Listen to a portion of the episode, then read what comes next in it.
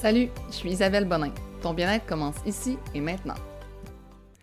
Bonjour et bienvenue sur un nouvel épisode du podcast « Le succès par le bien-être ». Donc, si vous ne me connaissez pas encore, que quelqu'un vous a envoyé ce podcast-ci, bienvenue. Merci d'écouter mes épisodes. Aujourd'hui, dans le fond, on va parler d'immobilier parce que quand j'ai parlé de manifestation, puis j'ai dit que j'avais manifesté ma maison, puis j'avais déjà comme 2 autres duplex à mon actif, à mon jeune âge de 29 ans.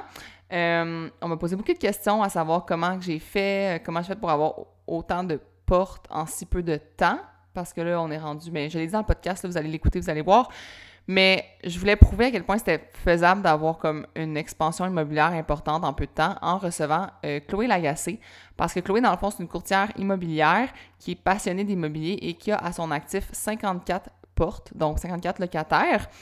Elle a fait ça vraiment en peu de temps également. Donc, ça montre qu'investir en immobilier, c'est comme le premier, c'est le plus difficile, puis après ça, ça se fait comme plus tout seul, puis il y a plus de capacité par la suite. Donc, j'ai trouvé ça super intéressant de lui parler. On a vraiment comme élaboré toutes les sphères de comment commencer. Après ça, les points importants à s'assurer quand on veut acheter un premier immeuble, notre capacité d'épargne, tout ça. Donc, vraiment plein de sujets intéressants. Même si vous n'êtes pas passionné d'immobilier, je pense que ça va vous intéresser juste pour votre connaissance personnelle. Puis si un jour, vous pensez justement à investir, tu sais, moi, mes beaux-parents, ils ont acheté un duplex, ça a été pour payer leur retraite. Je trouve que c'est comme un vraiment bon investissement. Puis c'est quelque chose qui est comme plus un projet. Quand tu investis dans la bourse ou, tu sais, que tu fais juste mettre ton argent dans comme un fonds d'investissement sans t'y intéresser vraiment, juste en... Tu ne regardes pas, tu ne regardes pas les titres, tu ne regardes rien, tu te dis juste « Ah ben un beau matin, je vais me réveiller puis je vais retirer cet argent-là », mais c'est pas un projet. Tandis qu'investir en immobilier, s'occuper d'immeubles, c'est un projet, c'est quelque chose qui t'anime, qui est plus concret, on dirait. Donc j'espère que ça va vous donner le goût d'aller dans ce domaine-là. Puis sinon, ben ça va vous éduquer, vous informer comme d'habitude. Donc merci d'être à l'écoute. Je vous rappelle que le podcast est commandité par mon entreprise Shirt and Sweat, qui est un gym virtuel où on accueille, dans le fond, des experts de toutes sortes, de la course, de nutrition, qu'on a des workouts à chaque semaine en live, des recettes nouvelles toutes les semaines également, avec des collaborateurs aussi. Donc, je vous invite à aller jeter un coup d'œil. Vous avez accès à l'application gratuitement. Puis après ça, si vous voulez vous abonner, vous avez un abonnement mensuel et annuel. Et il y a une belle promo pour le Black Friday qui s'en vient dès la semaine prochaine. Donc, manquez pas ça. Allez nous suivre sur Instagram, shirtandsweat.ca. Salut Chloé, j'espère que ça va bien. Merci d'avoir accepté mon invitation à te joindre à mon podcast. Ça me fait plaisir. Merci à toi, Isabelle. Donc, dans le fond, j'explique pourquoi j'ai invité Chloé. C'est parce qu'il y a tellement, mais tellement de gens qui me demandent des questions sur comme l'investissement immobilier, comment j'ai fait, par où j'ai commencé. Moi, dans le fond, pour vous mettre en contexte, j'ai acheté un duplex en 2019. J'en ai racheté un deuxième avec mon conjoint en 2020. Puis mon conjoint avait aussi une maison qu'il louait avant qu'on se rencontre. Et finalement, on a acheté en 2022, donc il n'y a pas très longtemps, une maison avec un bachelor qu'on va louer plus du type court terme. Fait c'est ça. Moi, c'est ça mon histoire. Mais tu sais, moi, je ne suis pas une experte. Je pense que c'est ça que je disais à Chloé avant qu'on commence. C'est on va parler surtout de nos expériences, mais je pense que nos expériences vont justement vous aider à vous aussi avoir des trucs, puis savoir par où commencer. Puis j'ai vraiment pris vos questions que vous m'avez posées sur Instagram le plus souvent. Puis, Chloé va nous aider à répondre. Justement, peut-être que tu pourrais me conter un peu ton histoire puis pourquoi je t'ai invitée finalement, toi. Ben oui, en fait, c'est ça. Moi, je suis investisseur depuis 2016. Puis, en fait, comment ça a commencé, c'est que je suis courtier immobilier aussi depuis 2010. Donc, de 2010 à 2016, ça a été vraiment du courtage immobilier. Puis, mon rêve a toujours été d'investir en immobilier. Je ne peux pas te dire d'où ça vient, mais ça a toujours été ça, d'avoir des locataires. Puis c'est ça, j'ai commencé en 2010 comme courtière dans l'optique éventuellement d'acquérir des immeubles, d'avoir des logements. Et puis j'ai fait le saut en 2016, c'était suite à une séparation. J'avais une maison à ce moment-là, puis mon conjoint a racheté les parts de la maison et je devais... Attends, je te coupe, là, c'est vraiment drôle parce que j'ai la même histoire, moi aussi, mon premier duplex, et je me suis fait mettre dehors. Ben, en fait, je sais pas de mettre dehors, mais tu sais, comme on avait un bail à 2, puis mon ex, j'ai dit, ben Montréal, moi, c'était pas mon choix qu'on vive là, c'était son choix à lui. Puis j'ai dit, ben là, on se laisse, fait que tu reprends le loyer parce que moi, je veux rien savoir de vivre à Montréal, c'était un compromis pour toi. Puis là, je me suis ramassée, moi aussi, comme... Dans l'obligation de te loger. Oui, exactement. C'est un problème récurrent, en fait. Mais c'est ça, ben je te dirais que j'ai pas été mis dehors. Mais ça a été mon coup de pied parce que ça faisait des années que j'y pensais, puis on avait acheté notre maison, puis le petit train-train de la vie était là. Mais j'avais toujours ça en tête, tu sais, je veux des blocs, je veux des locataires, je veux acheter. Puis ça a été comme mon coup de pied, là. Je me suis dit, ben là, je me sépare, j'ai besoin de me retrouver quelque chose, faut que je parte. Fait que c'est venu à moi, en fait, il y avait un triplex à vendre. Puis avec les sous de ma transaction, puis les sous que j'avais économisés au fil des années, bien, j'ai acheté mon premier triplex pour y habiter. Okay. Ça a été comme ça, en fait, ça a été l'élément départ. Puis tu sais, ça m'a pris du temps avant de le faire aussi parce que j'avais toujours le côté courtier, courtière. Ouais. Fait que des fois, j'avais des opportunités qui se présentaient à moi, mais je commençais. Fait que là, je me disais, bien, dans le fond, j'ai des clients pauvres. Fait que des fois, il y a un immeuble que je trouvais intéressant, que j'aurais pu acheter, mais que je me suis dit non, tu sais, j'ai des clients, j'ai des acheteurs pour ça aussi. Fait qu'il y avait toujours le petit côté entre les deux. Mais finalement, tu sais, avec la séparation, ben là, j'avais pas le choix. Puis on dirait qu'ils étaient vraiment tout désignés pour moi. Là. Tu sais, la vie, des fois, elle place bien les choses, c'est arrivé au bon moment. Puis ça, dans le fond, ça a été mon premier achat, puis le début, en fait, de mon premier achat. Je suis tellement d'accord que des fois, ça nous arrive comme un peu, ça nous tombe en face. Comme moi, mon premier duplex, quand je l'ai acheté, je l'avais vu sur du proprio comme un moment donné, comme ça allait pas bien avec mon ex, mettons 2-3 mois avant que j'achète mon duplex. Puis j'étais à la plage, j'étais avec mon ami, puis j'étais comme check ben là, je vais m'acheter de quoi, je vais m'en aller, puis tout. Puis je checkais des duplex sur de proprio, puis j'avais vu celui-là. Puis quand j'ai voulu justement, comme quand qu'on s'est laissé, puis j'ai voulu m'acheter un duplex, j'ai fait comme, attends, je vais aller courir dans le coin. Je me souviens plus c'était quoi l'adresse ou whatever, mais je vais aller courir dans ce coin-là. Puis je vais courir, je finis par spotter le duplex qui était à vendre, puis il n'y a plus la pancarte du proprio devant. Puis là, je suis comme, ah, ça y est, il a été vendu, tu sais, je suis trop tard, puis tout ça. Mais je prends quand même la peine, j'avais screenshot comme l'annonce dans mon cell. Fait que je ne retourne même pas sur du proprio, je fais juste appeler le... Qu'est-ce que tu avais vu dans ton annonce? J'avais vu il y a comme 3 mois.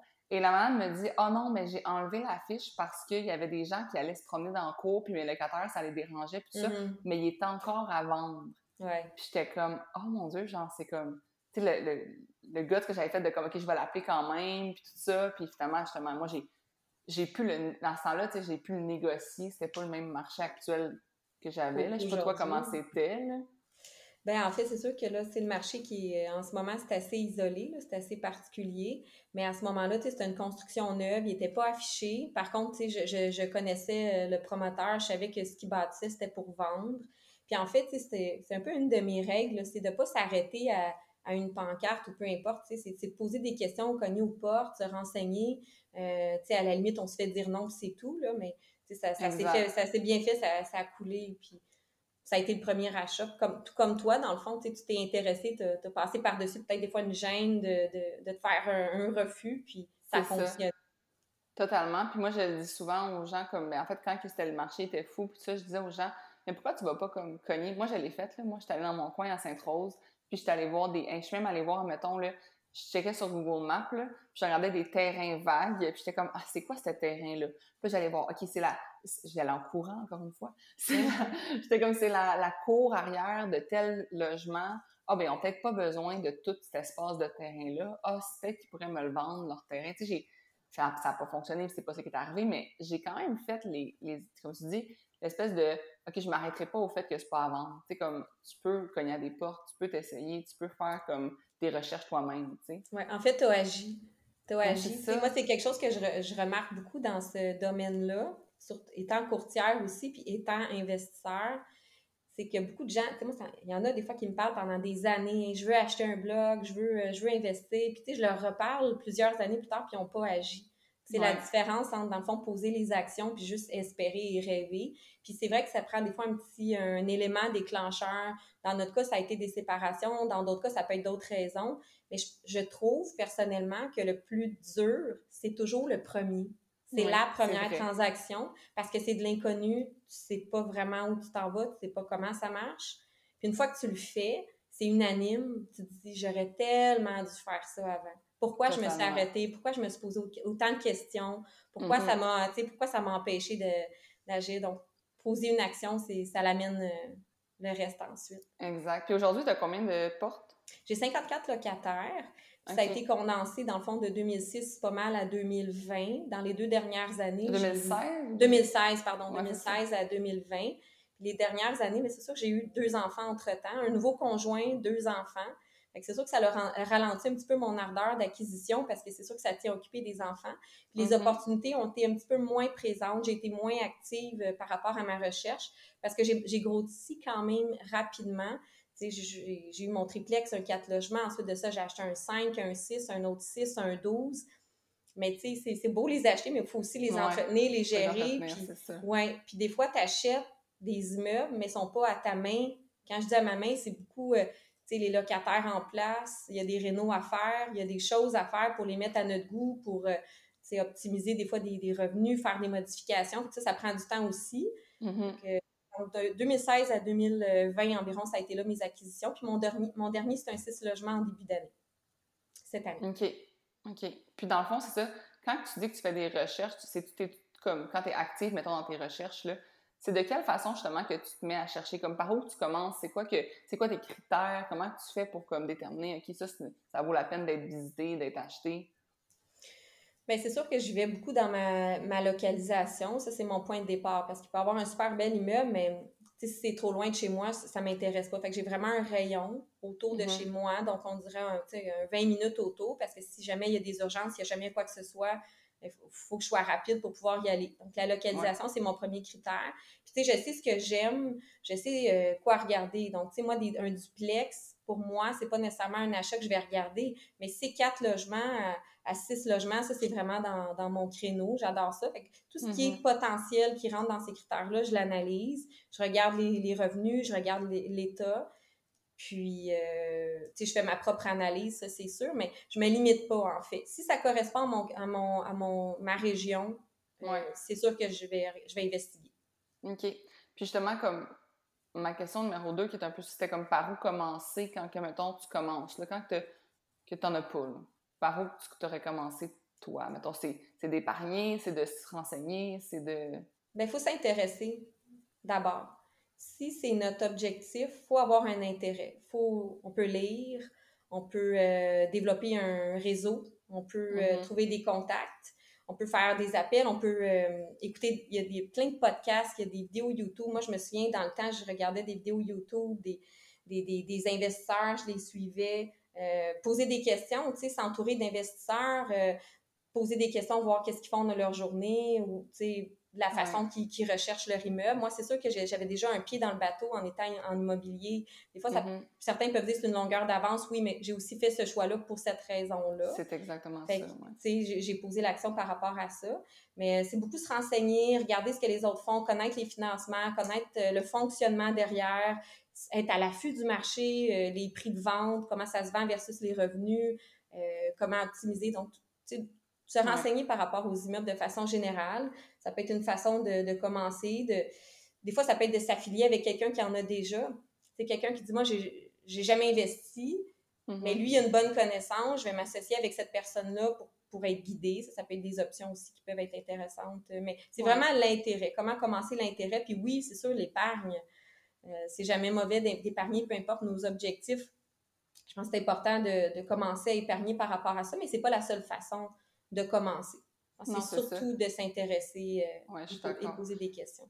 Puis de connaître justement comme tes opportunités dans le sens d'aller te renseigner combien il faudrait, tu sais, de savoir, moi je me dis toujours, comment tu peux, mettons, déterminer comme qu'est-ce que tu peux acheter sans savoir tes capacités justement d'achat. Tu sais, moi je me dis, je me suis renseignée. La première chose que j'ai faite à la banque, c'est que je me suis renseignée, puis après j'ai su mes options, ça m'a permis de me faire une espèce de budget, mais en même temps, je me serais pas arrêtée à ça parce que moi, je dis toujours qu'il y a des moyens après ça. Tu sais, comme tu dis, t'associer avec quelqu'un, tu sais, avec un vraiment bon ami, vous êtes amis vraiment longtemps, puis tu sais, vous faites un contrat avec ça, puis tout ça, puis vous dites, OK, bon, si on se limite à, mettons, tu te limites à être tout seul, puis tu peux chercher quelque chose à 350 000 tout seul, mais peut-être que tu n'y arriveras jamais parce que justement, le marché, il est 350 000 dans ton coin, ça ne fonctionne pas, tu sais. Mais si vous êtes 2 à avoir 350 000 de capacité, puis que tu commences à avoir 700 000, ça n'a pas besoin d'être ton conjoint, ça peut être ton ami, ça peut être ton argent. Là, En fait, c'est ça, c'est connaître sa capacité financière, savoir aussi ce qu'on a envie. T'sais, certaines personnes veulent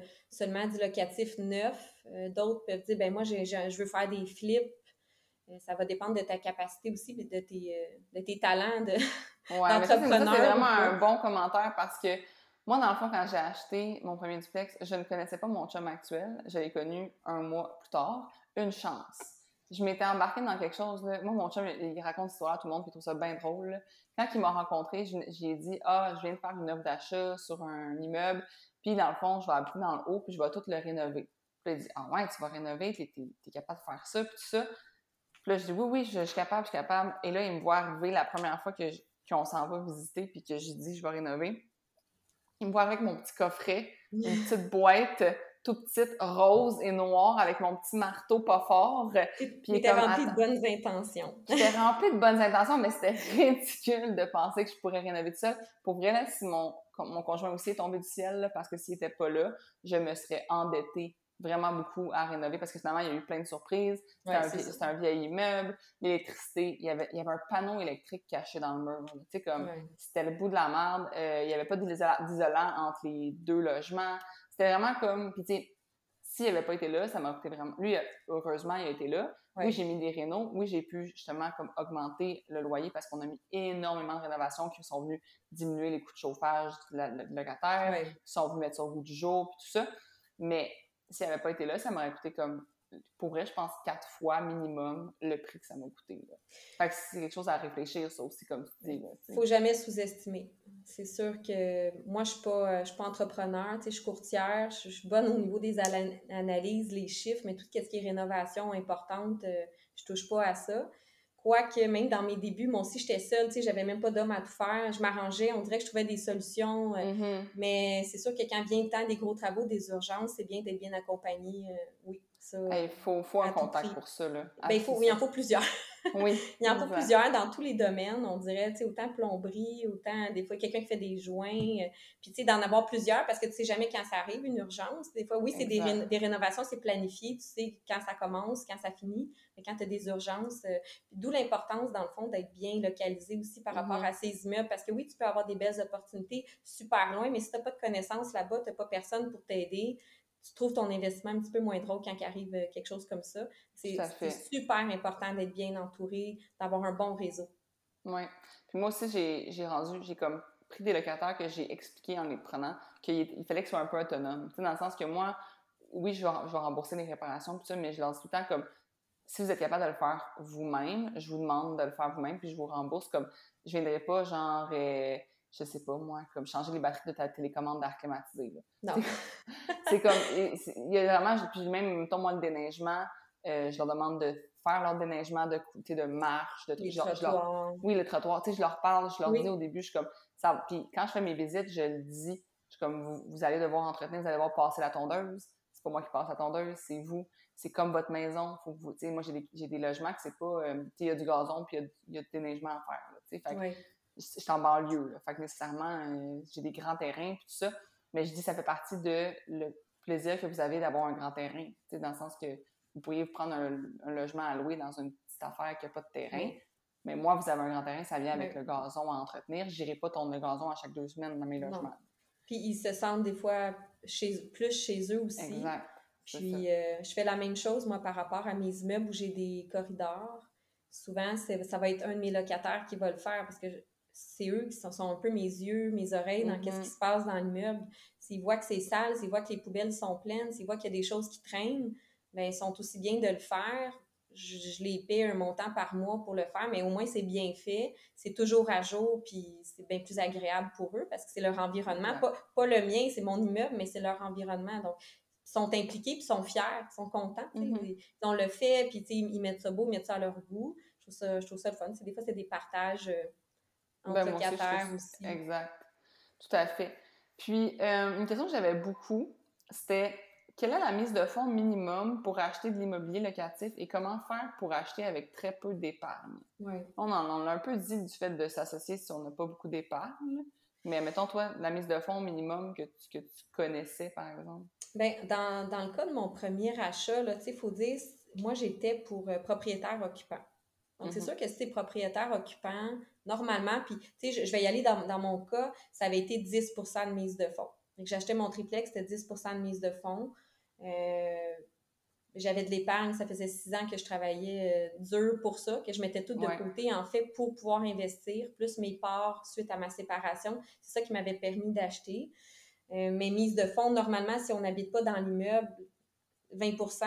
Puis même, je te dirais, actuellement, avec les taux d'intérêt qui ont tellement augmenté, je vois des fois du 40% en ce moment, selon le rendement, parce que c'est toujours la capacité de remboursement de l'immeuble aussi. Donc, l'immeuble, tu sais, t'as un prix de vente qui est super élevé, tes taux d'intérêt sont hauts, la mise de fonds ne sera pas juste de 20 %, ça peut aller 30, 35, j'en ai vu à 40 %.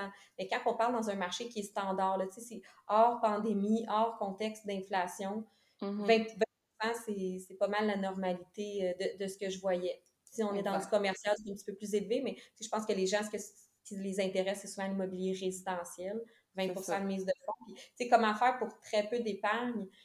Oui, les associations. Moi, c'est pas rare que je vois des équipes de 3, 4, 5 investisseurs. Ils ont chacun leur rôle prédéterminé, leur mise de fonds individuelle selon leurs ententes. Fait que ça, oui, ça peut être une belle façon. Si on est déjà propriétaire, comme toi, tu avais un duplex, tu étais déjà propriétaire, tu as une équité sur ton immeuble. Mais après ça, tu peux dire, moi, je veux faire refinancer mon immeuble, j'utilise l'équité, donc la différence de la balance que j'ai sur mon immeuble en valeur, bien, ça peut être utilisé pour acheter autre chose. Ça peut être super intéressant aussi. Moi, c'est ça que j'ai fait, en fait. Pour acheter le deuxième, j'ai sorti aucun argent. Exact. J'ai juste pris mon équité. Puis même chose pour acheter notre maison avec Bachelor. On a pris l'équité que mon conjoint a sur la maison qu'il louait. Fait qu'on a chacun comme fait notre refinancement, chacun notre tour, dans le sens que moi, je l'ai fait au début pour acheter notre deuxième. De ton côté. Puis lui, il l'a fait pour acheter notre... Tu sais, nous, on est vraiment comme une équipe là-dedans. Justement, c'est lui mon coéquipier, on pourrait dire. Oui. Fait que nous, on est une équipe. On a décidé qu'on voulait faire ça. Comme nous, c'est ça notre retraite. Là. C'est nos logements. C'est notre fonds de pension. C'est notre fonds de pension. Puis là, tu sais, moi, j'avais pas cette occasion-là quand j'ai commencé. Mais maintenant, il existe le CELIRAP que tu peux... Oui. Je me dis, vu que c'est pas justement en ce moment, tu sais, on est en marché d'inflation, tout ça, puis les taux, ils augmentent, mais peut-être que c'est le temps de juste comme, OK, y rêver, mais en même temps faire des actions dans le sens que de le mettre dans ton CELI pour pouvoir le rappeler justement quand ça va être le moment, puis quand tu vas pouvoir faire 20%. Mais c'est incroyable, le CELI. Moi, si j'avais eu ça, ce CELIRAP-là, c'est tellement génial, là. Mais il y avait autre chose, probablement, au moment où tu as acheté, tu sais, des fois, il y avait le rap tout court que tu... Mais moi, ça, j'ai fait. J'ai rappé pour le premier, mais j'ai tellement pas travaillé longtemps avant de l'acheter. C'était ridicule, là. Moi, j'avais, dans le fond, mon argent, c'était vraiment mon argent que j'avais... c'est niaiseux, mais comme toi, tu disais, j'avais payé pendant 6 ans. Moi, j'ai travaillé dans les bars. Mais au lieu de m'acheter des sacoches puis des souliers, ben je l'ai mis à la banque. Puis j'aurais dû le mettre en REER. C'est ça que je me dis. Oui. En fait, il ne faut pas regretter, mais à un moment donné, c'est aussi une question de choix. T'sais, toi, tu as fait ces choix-là parce que tu savais où tu allais, mais c'est un peu qu'est-ce qu'on disait tantôt, par où commencer, c'est s'intéresser. À partir du moment où tu es intéressé, ben, qu'est-ce qu'il faut faire? Tu te fais un plan de match. T'sais. Moi, je veux mettre des sous de côté, ben, je vais peut-être prioriser de mettre ça de côté plutôt que de m'acheter un manteau. Il ne faut pas négliger au fil du temps. À chaque semaine, c'est de l'argent de plus que tu peux mettre de côté. C'est des concessions que tu fais, mais pour le mieux, en bout de ligne. C'est ça. Puis... C'est l'effet levier, ce que tu parlais tantôt, c'est la beauté de l'immobilier. Tu n'es pas obligé de sortir de ta poche à chaque fois une mise de fonds. Oui, moi, je l'ai fait au début pour me solidifier, pour partir, je l'investissais. Mais de fil en aiguille, ta valeur grossit, tu as des équités sur tes immeubles qui dorment, bien, tu peux réutiliser cet argent-là. C'est merveilleux, c'est ton pouvoir, c'est illimité en bout de ligne. Mais penses-tu que c'est illimité ou on a-tu une limite d'endettement, justement, par, comme on pourrait dire, individu? Bien, ça va être une question beaucoup de rendement d'immeuble aussi, parce que tu sais, là, si t'es au résidentiel, tu es jugé d'une façon, mais quand tu montes au commercial, c'est même plus toi, c'est même plus ta personne. En fait, c'est la capacité de remboursement de ton immeuble. Fait que ta limite, ça va être la mise de fonds que tu vas pouvoir mettre ou que tu vas pouvoir aller rechercher par rapport à la grosseur de ton immeuble. Si ton immeuble n'est pas rentable, bien, il va falloir que tu en mettes plus, mais à ce moment-là, c'est toi qui vas juger, tu sais, est-ce que je veux utiliser toute mon équité? Est-ce que je veux utiliser ça pour mettre ça dans cet immeuble ou je préfère avoir un meilleur rendement à ce moment-là? Oui, on peut être limité à un certain point, mais il y a toujours une façon. T'sais, moi, je me suis jamais arrêtée à ça. Puis j'ai jamais eu de porte fermée. Là. Ça a toujours été une belle façon pour moi de fonctionner. Oui. Puis, selon toi, est-ce qu'il existe vraiment un bon ou meilleur? Tout le monde me disait ça, c'est pas le bon moment pour investir, c'est pas le bon à cause des taux puis du marché, tout ça. Est-ce que tu penses qu'il y a un bon moment, un meilleur moment, mettons? Bien, je dis toujours à mes clients, le meilleur moment, c'était hier. L'autre meilleur moment, c'est aujourd'hui. Mais aujourd'hui, j'ai comme pas envie de te répondre ça parce qu'avec la hausse des taux, c'est vrai que c'est différent puis ça a un impact majeur sur les valeurs. Fait que ça, encore là, je fais abstraction du marché qui est actuel, mais le meilleur moment, ça va toujours être quand on va être prêt aussi. Mm-hmm. Quelqu'un qui n'est pas prêt, qui a trop de craintes, il est mieux d'attendre. Mais chaque jour, il y a des belles opportunités sur le marché. Chaque jour, il y a des personnes qui vont vendre parce qu'ils sont tannés. Malheureusement, il y a des décès, il y a des séparations. Donc, il y a des opportunités, il y en aura toujours. Il ne faut pas se fermer les yeux là-dessus. Il faut regarder régulièrement. Le meilleur moment, c'est toujours au moment où on est prêt et qu'on veut le faire. Puis à ce moment-là, l'opportunité est là. Il ne faut pas attendre, il ne faut pas hésiter. Mais je suis d'accord parce que, par exemple, tu sais, moi, quand j'ai acheté mon deuxième, tu sais, la personne qui me l'a vendu, mon chum, encore ce jour, il ne veut pas savoir combien il l'a payé. Parce qu'il dit que, tu sais, il se sent comme s'il se faisait avoir dans le sens que, oh mon Dieu, le gars, 10 ans avant nous, il l'a payé comme tellement pas cher. C'est insultant de l'acheter, mais je suis comme non, parce que nous, c'est la même chose. Comme là, tu sais, au début, quand on a acheté ce duplex-là, c'était en juin 2020, donc la pandémie n'a juste de commencer, mais c'était pas encore le marché fou, là, comme nous. Dans le fond, on a juste eu à offrir le prix demandé, puis on l'a eu. T'sais, on n'a pas eu à faire une surenchère. Mais c'est ça que je disais à mon chum, je disais, tu sais, t'imagines, on aurait attendu juste 3 mois plus tard, là. Comment on aurait été en marde, là. 3 mois plus tard, là, c'était des 40 visites, des surenchères, des affaires de Mongols. Ouais, vous l'auriez pas eu. On l'aurait pas eu. Puis là, à ce jour, notre duplex, on pourrait justement comme le vendre tellement plus cher que ce qu'on l'a acheté. Donc ça, c'était fier à ce qu'un peu mon chum, ça crainte, mais un peu son espèce de « Ah, on se fait avoir, le gars, il fait full d'argent avec nous, puis tout ça ». Ben on serait fait encore plus avoir, tu sais, aujourd'hui, là. Puis faut pas le voir comme ça, tu sais, à moins que tu vois juste foncé que la personne a acheté un mois puis elle revend un gros profit un mois plus tard, tu sais, il y a une nuance. Mais quand on regarde il y a 5 ans, 6 ans, 7 ans, moi je me souviens il y a des immeubles que j'analysais dans le temps, tu sais, avant de peut-être d'avoir acheté. Puis je regarde aujourd'hui puis je me dis mon Dieu, mais j'aurais dû acheter, pourquoi j'ai pas acheté? Tu sais, les prix changent. Ça change, les valeurs augmentent, c'est de l'immobilier, c'est de l'investissement, ça augmente toujours. Puis à la limite, même si tu trouves aujourd'hui que tu payes trop cher, en immobilier, le temps, c'est ton allié. Fait que tu dors sur ton immeuble, tu l'entretiens, tu t'assures d'avoir des revenus qui sont justes. Puis dans 5-10 ans, tu vas te dire « Hey, tu sais, c'était ça mon prix à ce moment-là », puis tu vas avoir pris de la valeur. Fait que c'est la roue, c'est cyclique, c'est normal. Mais faut pas le voir comme ça, c'est sûr. Non, c'est ça. Puis les loyers aussi augmentent. T'sais, moi, c'est ça que j'ai dit à mon conjoint, comme les loyers que ce gars-là avait, mettons, quand il avait le logement. Nous, on était propriétaire occupant. Là, maintenant, on l'a loué. Mais clairement que le loyer que la personne paye présentement... Avant, moi, je ne sais pas combien que la personne payait avant nous parce qu'il a été comme inoccupé avant qu'on arrive dedans. Il n'y avait pas vraiment de bail quand je l'ai acheté. Mais anyways, moi, je m'en allais vivre dedans.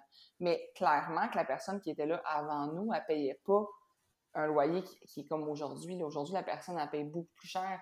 Mais parce que c'est ça, le marché, les locatifs qui a explosé aussi. Tout augmente. Ça, c'est sûr. Tout augmente. Il faut que le revenu va suivre aussi. Le prix va suivre le revenu et vice-versa. Exact. Ouais.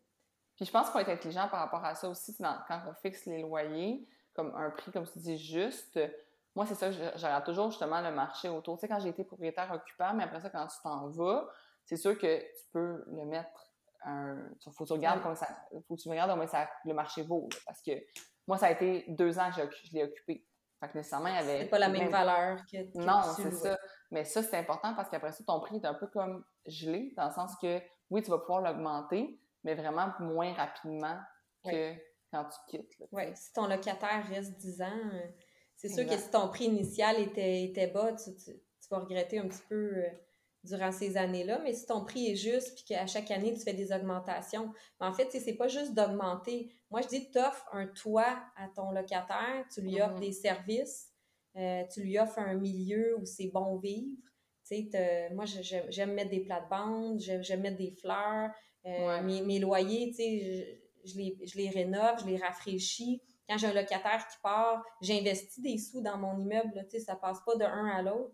Je m'assure que la personne, elle soit bien, bien, le revenu vient avec, la location vient avec, puis par après, bien, c'est sûr que ça suit les années. Puis les gens sont conscients de ça aussi, sont contents de louer un logement qui est rafraîchi, qui est bien, qui est propre. Ils sont prêts même à payer des fois un peu plus cher versus quelque chose qui est plus vieux, qui est dénigré, puis que, tu sais, fois, ça pue là, dans des loyers, dans des logements. Dans... aussi, moi, en tout cas, je me considère comme une bonne propriétaire, dans le sens que je fais attention, justement. À Noël, je leur offre un panier cadeau. J'essaie d'être aux aguets, je leur demande toujours, mettons, quand ils me payent mon loyer, je leur dis, est-ce qu'il y a des choses à faire? Est-ce qu'il y a quelque chose qui se passe? Est-ce que tout va bien? Je leur demande tout le temps, parce que je trouve que c'est le minimum. Puis comme tu dis, on leur offre comme leur maison, là, dans le sens que faut que ce soit le fun, faut que ce soit bien. Puis je pense que c'est...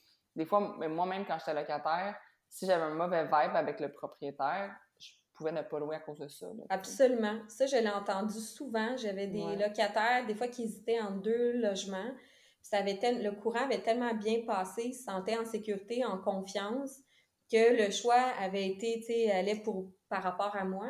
Puis, c'est des échanges entre humains, là. C'est important. C'est grâce à ton locataire que tu peux vivre ton rêve. T'sais, moi, je le fais pour mon indépendance financière, mais sans mes locataires, je pourrais pas y arriver. Fait que c'est la moindre des choses, c'est un échange de services. T'sais. Tu leur offres quelque chose en retour, ben, c'est ça. Tu leur offres, ils t'offrent autre chose. C'est important d'avoir une belle relation avec eux. Ça facilite aussi tout ce qui est les discussions. T'sais, c'est pas si compliqué d'avoir des locataires quand tu t'entends bien avec eux, quand les choses sont claires, quand la communication est bonne, il n'y en a pas de problème. C'est ça. Quand ça va mal, c'est justement quand tu as des négligences puis que tu prends pas soin de tes choses. Bien là, à partir de là, des fois, c'est là que ça peut dégénérer des situations. Mm-hmm. Tout à fait. Donc, une autre question que j'avais, que beaucoup de monde m'ont demandé, c'est... je pense que beaucoup de monde s'intéresse à, justement, investir prochainement, là, même si c'est peut-être pas le bon moment, au moins ils vont savoir. Quels sont les points à vérifier quand on visite un immeuble potentiel? Comme là, toi, tu viens d'acheter, justement, en février, tu disais, un sixplex. C'est quoi que tu as regardé? Comment tu as fonctionné? Oui. En fait, moi, avant même de visiter, je fais mon offre d'achat. Je visite même pas si j'ai pas une offre d'achat acceptée. Pourquoi? Ben en fait, c'est par respect un peu pour le propriétaire et les locataires. Parce que, tu sais, souvent, moi, quand je vais parler à mon propriétaire, il me connaît pas, il m'a jamais vu, il m'a jamais rencontré, il n'a aucune idée de mon sérieux. Puis, tu sais, je fais une parenthèse aussi, je suis une femme, hein? Puis des fois, c'est, tu sais, je l'ai ressenti souvent dans des transactions. On dirait qu'on part un peu une coche en arrière dans le respect de ma mention. Je veux pas généraliser, mais tu sais, moi, je l'ai ressenti souvent. Puis pour prouver mon sérieux, pour que la personne considère, en fait, ma démarche, moi, je me dis, regarde, je te fais une offre d'achat qui va être conditionnelle à la visite des lieux. Donc, si ça te convient, tu l'acceptes. Puis à ce moment-là, bien, on entame les discussions. On entame la visite. Puis ce que ça fait aussi, c'est que ça évite de déranger les locataires. Parce qu'en tant que propriétaire, la dernière chose qu'on veut, c'est stresser nos locataires. Puis qu'après ça, il n'y a plus de collaboration. Fait que je fais mon offre qui est conditionnelle à la visite des lieux. Ça évite des visites, ça évite des pertes de temps si jamais ça ne convient pas avec le propriétaire. Donc, à ce moment-là, moi, je visite. Je regarde toujours l'état général de l'immeuble. T'sais, c'est-à-dire, est-ce que je vais avoir un investissement à court ou moyen terme? T'sais, est-ce que les planchers vont être à changer? Est-ce que je vais devoir rénover tous les loyers, toutes les cuisines, toutes les salles de bain? Ou au contraire, des fois, c'est juste rafraîchir un peu de peinture. Donc ça, c'est un aspect qui est super important pour moi, l'état général, pour savoir si mon prix est bon. T'sais, est-ce que j'ai omis de mettre des rénos quelconques? C'est sûr que je regarde aussi la qualité des locataires, parce que quand on achète un immeuble, on hérite aussi des locataires qui sont en place. Fait que si j'ai 6 locataires qui se laissent traîner, ça pue, ça n'a pas l'air top comme locataire, bien, je sais que c'est moi après qui va devoir gérer les situations. Donc, est-ce qu'il y a des retards de loyer? Est-ce que tout est à jour? Est-ce que ces personnes-là paient bien? Est-ce qu'il y a des dossiers à la régie du logement? T'sais, ça, c'est important de savoir. Je veux juste savoir si j'achète une pomme pourrite ou au contraire, les locataires, c'est tous des gens super consciencieux qui prennent soin de leur loyer. Bien, tant mieux, je vais en bénéficier. Et je regarde ça. C'est sûr que je fais inspecter. Normalement, on recommande toujours l'inspection du bâtiment. Donc, ça, c'est quelque chose que je fais. Puis à l'inspection, on apprend plusieurs choses aussi. T'sais, moi, je ne suis pas une professionnelle du bâtiment. Je suis courtière, mais... je ne connais pas au niveau des rénovations. Tout ce qui est inspection, ben ça, c'est vraiment important. Il y avait comme une mode durant, justement, la pandémie de comme retirer toute condition de vos offres. C'est tellement dangereux, là.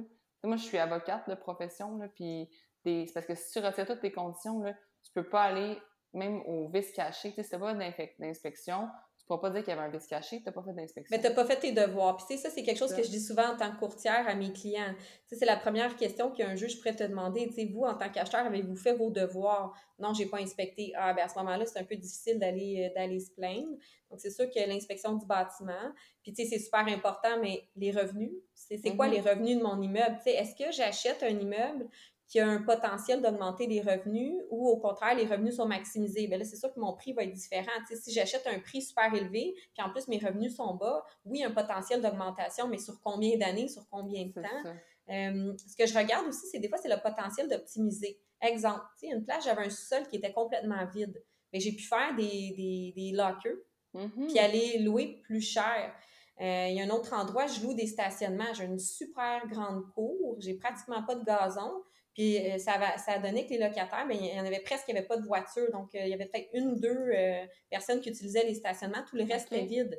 Bien, moi, ça a été une façon d'aller chercher des revenus supplémentaires. Donc, c'est ce que je regarde. Est-ce que j'ai un potentiel d'optimiser à court ou moyen terme ou bien non? Finalement, tout est parfait. Donc, ça, c'est sûr, je regarde ça. Donc, les revenus, bien, ça, c'est important parce qu'en bout de ligne, tu achètes un immeuble, tu sais, c'est pour investir, c'est pour avoir du rendement. Alors, c'est vraiment mes points principaux.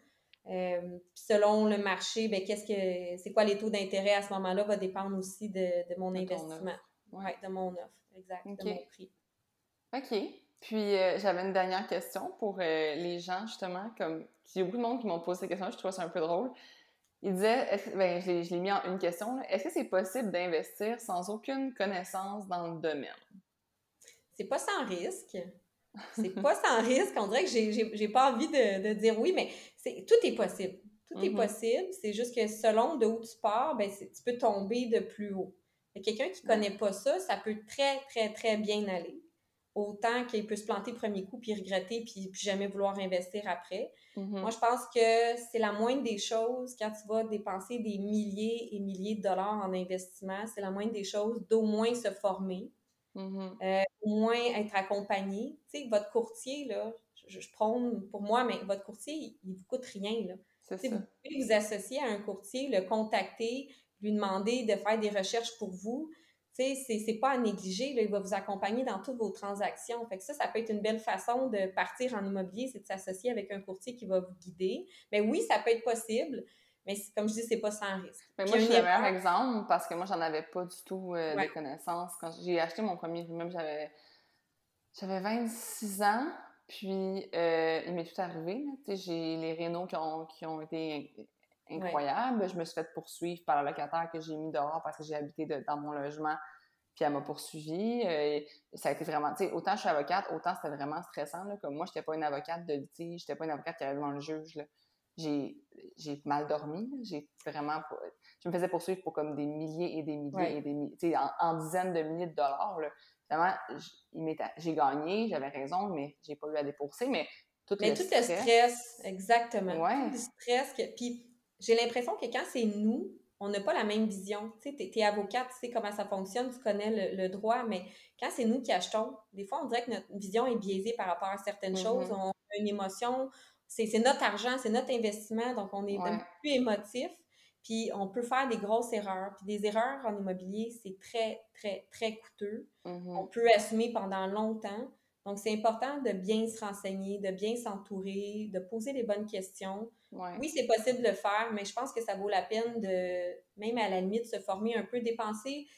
Dans de la formation, c'est pas une dépense, c'est un investissement. Parce que toutes ces nuits de sommeil-là que tu as manqué, ces stress-là, t'as peut-être perdu des sous ailleurs, t'as perdu du temps, t'avais pas ton focus. C'est sûr, à 100%. Puis, en bout de ligne, dans le fond, ça aurait peut-être pu être évité. Il y a des situations qui sont inévitables, peu importe qu'on soit super expérimenté ou pas, mais notre attitude face à ça va être différente, puis ça va être beaucoup plus facile de passer au travers cet obstacle-là. Puis toi, heureusement, t'as continué d'investir, tu t'es pas arrêté à ça. Mais certaines personnes prennent peur, où la situation est tellement grosse que finalement, ils vendent, puis ils veulent plus jamais rien savoir, puis c'est pas... Mais je pense que dans n'importe quel... mais dans n'importe quel, tout le monde le dit, là, dans n'importe quelle comme façon de faire de l'argent, nécessairement, s'il y a un risque et un stress associé à ça, comme, tu ne fais pas de l'argent juste en faisant rien. Là, comme, ça n'arrivera pas. Là. Non. Puis si c'était si facile, tout le monde le ferait. Exact. Tout le monde le ferait. Puis ça ne serait pas le même marché, ça, c'est sûr. Il n'y aurait pas autant de... de surenchère ou de... Le marché serait pas le même, mais tout le monde le ferait. Fait que je me dis, si c'est pas tout le monde qui force parce qu'il y a des risques associés à ça, exact. C'est pas vrai que c'est si simple. Il y a des étapes, puis on ne devient pas investisseur immobilier du jour au lendemain. On ne se retrouve pas avec un parc immobilier du jour au lendemain. Puis c'est pas non plus c'est pas linéaire. Tu sais, des montagnes russes, il y en a. Mm-hmm. Moi, Isabelle, il y a beaucoup de soirs que je me suis couchée stressée, à ne pas dormir la nuit. Comme là, en ce moment, moi, ce qui me stresse, c'est la hausse des taux. Ouais. Oui, c'est déductible. Oui, c'est les locataires, entre guillemets, qui paient. Mais si les taux montent, c'est la valeur locative de mon immeuble qui en prend un coup. Mm-hmm. C'est des sous de ma poche aussi qui vont devoir sortir. Puis, tu sais, dans le fond, tant que l'immeuble ne t'appartient pas à 100%, mais il appartient aussi à une autre personne qui est l'institution financière. Puis, tu sais, c'est là que tu réalises que, dans le fond, tu n'as pas tant de pouvoir. Fait que tu vois, même bien expérimenté, on en vit tous des stress à des niveaux différents. Je connais des gens aussi qui ont des problèmes depuis des mois avec des locataires. Tu sais, ça tire du jus. C'est pas le fun, ça affecte notre vie personnelle, on a la tête ailleurs, donc c'est moi, en ce moment, tu sais, là, j'ai mes locataires, ils s'en vont là, acheter une maison. Bien là, il va falloir que j'aille faire les visites, mais tu sais, moi, c'est rendu quand même, tu sais, quand tu disais pas loin de chez vous, là, moi, c'est rendu quand même à genre 30 minutes de chez nous, cette place-là, là. C'est loin quand même, tu sais, de devoir aller faire des visites, puis tout ça, puis c'est du jus, c'est de l'énergie, c'est du temps que je mets pas dans mes autres entreprises, dans mon emploi principal qui est mes autres entreprises. Fait que c'est sûr que c'est quelque chose qu'il faut que tu réfléchisses à. T'as-tu ce temps-là, cette énergie-là? T'sais, tout ça, c'est important, comme tu dis. Puis moi, je le referais tout le temps. Je vais continuer à investir, je le referais. Je trouve que c'est le meilleur investissement. Moi, j'ai pas envie d'avoir de l'investissement, on pourrait dire, qui m'amène aucun... c'est un passif. C'est pas un... Oui, comme tu as dit, un passif, là, c'est ça. Oui, c'est de la récurrence, tu sais, tu prends de la valeur à chaque mois. Je veux dire, peut-être que tu ne retires pas nécessairement des loyers de ta poche. Tu sais, les loyers qu'on encaisse, ça ne revient pas à nous, là. C'est pour payer nos dépenses, notre assurance, mais à chaque mois, quand même, on prend de la valeur. Il y a un retour. À un moment donné, tu vas vendre, ça va être des sous que tu vas récupérer, mais c'est sûr que c'est beaucoup, beaucoup d'énergie. Puis il y a toujours l'option de donner ça en gestion. Tu peux trouver un gestionnaire. Moi, je ne le fais pas parce que, en fait, j'ai envie de le faire. J'aime faire ça. Mm-hmm. J'aime m'occuper de mes immeubles, mais quelqu'un qui n'a pas le temps peut donner ça à la gestion. Tu sais, des solutions, il y en aura toujours, mais à chaque solution, ben, il y a une répercussion. Donc, est-ce que ton gestionnaire va le gérer aussi bien que toi, tu l'aurais fait? Est-ce que toi, quand tu vas aller à une visite, tu vas te fier à ton feeling? Parce que moi, je fonctionne beaucoup comme ça. Mm-hmm. Quand je rencontre un locataire, je vais beaucoup avec mon feeling. Si cette personne-là, elle me parle moins pour X raisons, bien, est-ce que le gestionnaire aurait vu la même chose? Est-ce que l'autre personne qui aurait loué pour toi aurait ressenti certaines choses aussi? Ça, c'est quand même pas à négliger. Donc oui, c'est beaucoup de temps. Puis tu sais, tu vas peut-être te déplacer 4, 5, 6 fois. Finalement, tu vas arriver sur place, la personne, elle ne s'est pas présentée, elle n'a pas donné de nouvelles. Là, elle t'a contacté sur Facebook, tu n'es plus capable de la retrouver. Fait que, ben moi, ce que je fais des visites libres. Je mets des heures. Je dis bonjour, ça va être entre 4 et 6 heures. Merci, à tantôt. Oui, exactement. Je fais ça. Parce que pour vrai, sinon, j'ai fait ça à mon dernier logement, là, mon duplex que je viens de déménager dans ma maison. Ça a super bien été, j'ai fait comme justement, c'était la visite libre, il y avait plein de monde en même temps, mais je pouvais justement, j'étais là pendant 2 heures, mais je perdais pas mon temps à faire une sélection. Oui, mais sinon j'avais genre des... Bon, souvent, le marché locatif va vraiment bien, là. J'avais genre 50 messages par jour là, sur Facebook. Là. Ah, c'est incroyable le nombre de personnes. C'est pour ça que là, en ce moment, les taux de vacances, c'est tellement bas. C'est intéressant pour un investisseur immobilier parce que il y a un beau créneau. Puis, tu sais, c'est dommage parce que tu peux juste en choisir une parmi toutes ces personnes-là qui sont dans le besoin. Ouais. Mais moi, je le vois comme une motivation, justement. Quand je mets un loyer à louer, puis que j'ai des 100 et 150 demandes, là, mais je me dis, il y a de la demande. Donc, mon prochain investissement, je sais que je vais avoir d'autres locataires parce qu'il y a tellement de demandes. Fait que ça, c'est une motivation pour moi d'acheter d'autres immeubles. T'sais, j'ai commencé aussi à faire de la location tout meublée. Parce que ça m'arrive souvent d'avoir des demandes de séparation. Quelqu'un qui se sépare, qui sait pas, qui part du jour au lendemain, qui n'a plus rien. Ben, je fais ça justement dans mon sous-sol, là, ça qu'on va faire. Ton bachelor, c'est ça. On l'aménage au complet. Moi, je voulais faire ça parce que je me disais, ben, d'un, comme tu dis, il y a des demandes pour ça. Puis moi, c'est aussi le fait que je voulais pas avoir des loyers à long terme pour ce bachelor parce que je sais pas ça va être mes besoins. Qu'est-ce que tu vas faire avec? Exact. Ouais. Ouais. Tu sais, si j'ai des enfants puis que du jour au lendemain, j'ai envie de mettre mon entreprise dans le bachelor ou mon entreprise grossit puis je veux plus que ce soit dans ma maison, mais je veux que ce soit dans mon bachelor, peu importe la raison, ou j'ai quelqu'un dans ma famille qui a besoin d'un logement, tu sais, je veux comme que ça reste disponible pour mes besoins. Ça va rester flexible. Ça va rester flexible pour toi. Puis, mais c'est ça, c'est une belle façon aussi de louer différemment. Tu sais, moi, j'ai une belle réponse à ça. J'ai beaucoup aussi des gens de l'extérieur, du Guatemala. Cette année, là, ça m'a donné de louer à 4 nouvelles personnes par rapport à des firmes qui font venir des gens, des travailleurs étrangers. Ces personnes-là arrivent ici, sont un peu, tu sais, ils n'ont pas le magasinage de fait, ils n'ont rien. Ben, ils arrivent dans un logement qui est propre, qui est prêt, qui est tout meublé, c'est un clé en main, c'est un super beau service, donc la demande est là, pourquoi pas l'offrir? Fait que c'est d'autres façons de louer. Je pense qu'il faut, en tant qu'investisseur, être ouvert à justement à connaître son marché, puis tu sais, d'être avant-gardiste, puis voir qu'est-ce qui fonctionne bien, puis aller de l'avant. Ouais. Pas hésiter. Ouais. Dans quel secteur, toi? Moi, je suis Cowansville, Granby, c'est pas mal mes régions d'investissement. Okay, ouais. Ouais. Ça va super bien dans ce secteur-là. Justement, je trouvais que moi, je trouvais que l'Estrie, c'est comme la place maintenant. Tu sais, j'habite pas dans ce coin-là, fait que j'irai pas dans ce coin-là, mais je le suggère à plein de monde. Je suis comme, si tu veux investir en Estrie, à Sherbrooke, les immeubles sont encore moins chers, on pourrait dire, qu'à Montréal, puis il y a des bons loyers, puis c'est tout ça. Fait que, je trouve que c'est un bon secteur. Mais c'est surtout qu'il y a beaucoup de services, mais des fois moins de population. Fait que c'est une belle qualité de vie. Je trouve que ça l'apporte beaucoup aux résidents, là, de façon générale, qu'on soit propriétaire, locataire, peu importe. J'aime beaucoup ces villes-là parce qu'effectivement, il y a beaucoup de services reliés. Puis pour une population qui est moindre, les écoles, les hôpitaux, les restaurants, c'est super intéressant. Puis effectivement, les immeubles sont moins chers. Quand je compare les prix, mais en même temps, il faut faire attention. Les revenus aussi sont moindres. Ça suit, ça, c'est sûr. C'est un petit peu plus abordable au niveau locatif. Oui. Ouais, puis avec le télétravail, comme tu disais tantôt, mais on a peut-être un petit peu moins de restrictions à être en ville. Ça peut être une belle possibilité pour des investisseurs qui veulent commencer, qui ont un petit peu moins de budget, effectivement. Tout à fait. Ouais. Tantôt, parce que tu parlais d'investir dans tes formations. Puis tu connais-tu des sources pour justement t'éduquer? T'en connais-tu?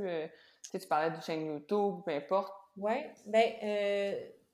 Pour en nommer quelques-uns, là, puis je veux pas. Il y a le Club des investisseurs immobiliers qui est quand même très connu. Stéphanie Milot aussi, qui est une femme qui est investisseur immobilier, qui donne des formations. OK.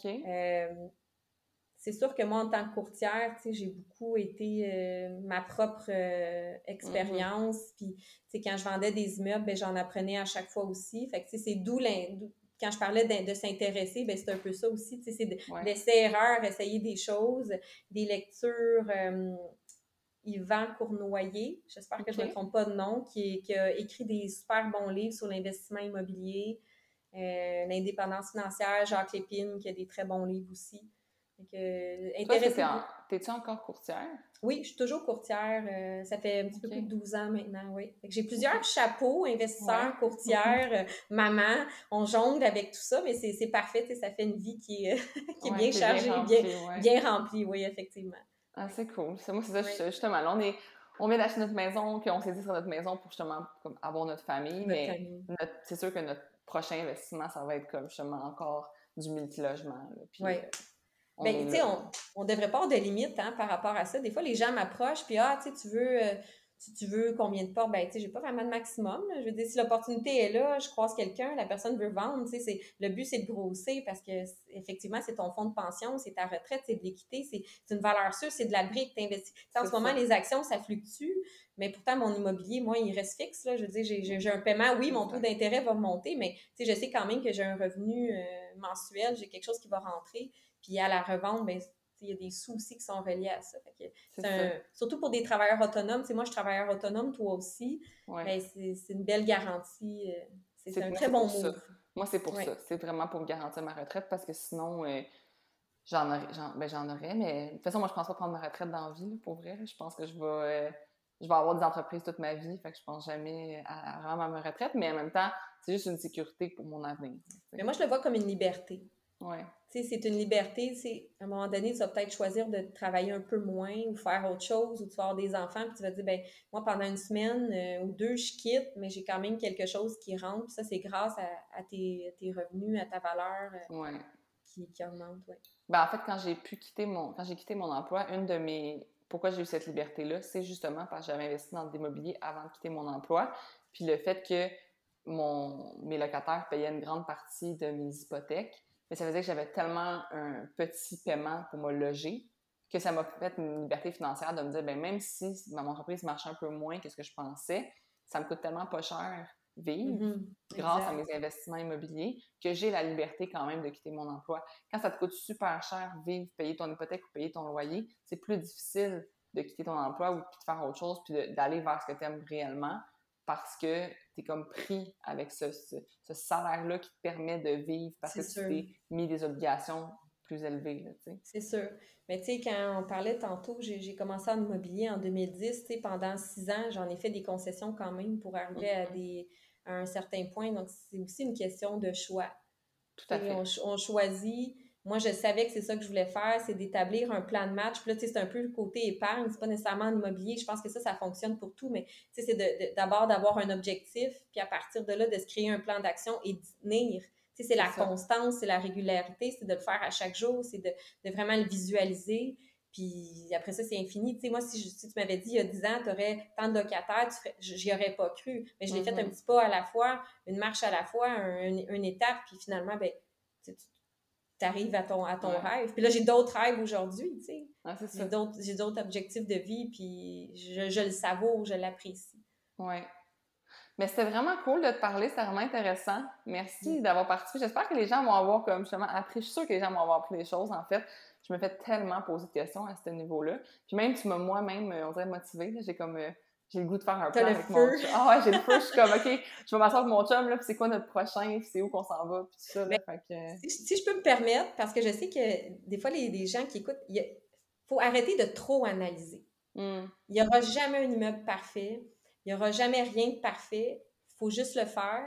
Puis comme je dis, le temps va être ton allié en immobilier. Donc, même si tu payes un peu trop cher, même si tes revenus ne sont pas parfaits, même s'il y a un locataire qui... c'est moins facile. Moyen, le temps va t'aider. Faites juste le faire. Puis après ça va être ça va aller tout seul parce que c'est le premier qui est le plus difficile. C'est ça. Puis en ayant un plan de match vraiment défini, mais tu tiens ton plan puis tu continues, t'arrêtes jamais. Merci. Merci à toi, Isabelle. Bye bye. Bye.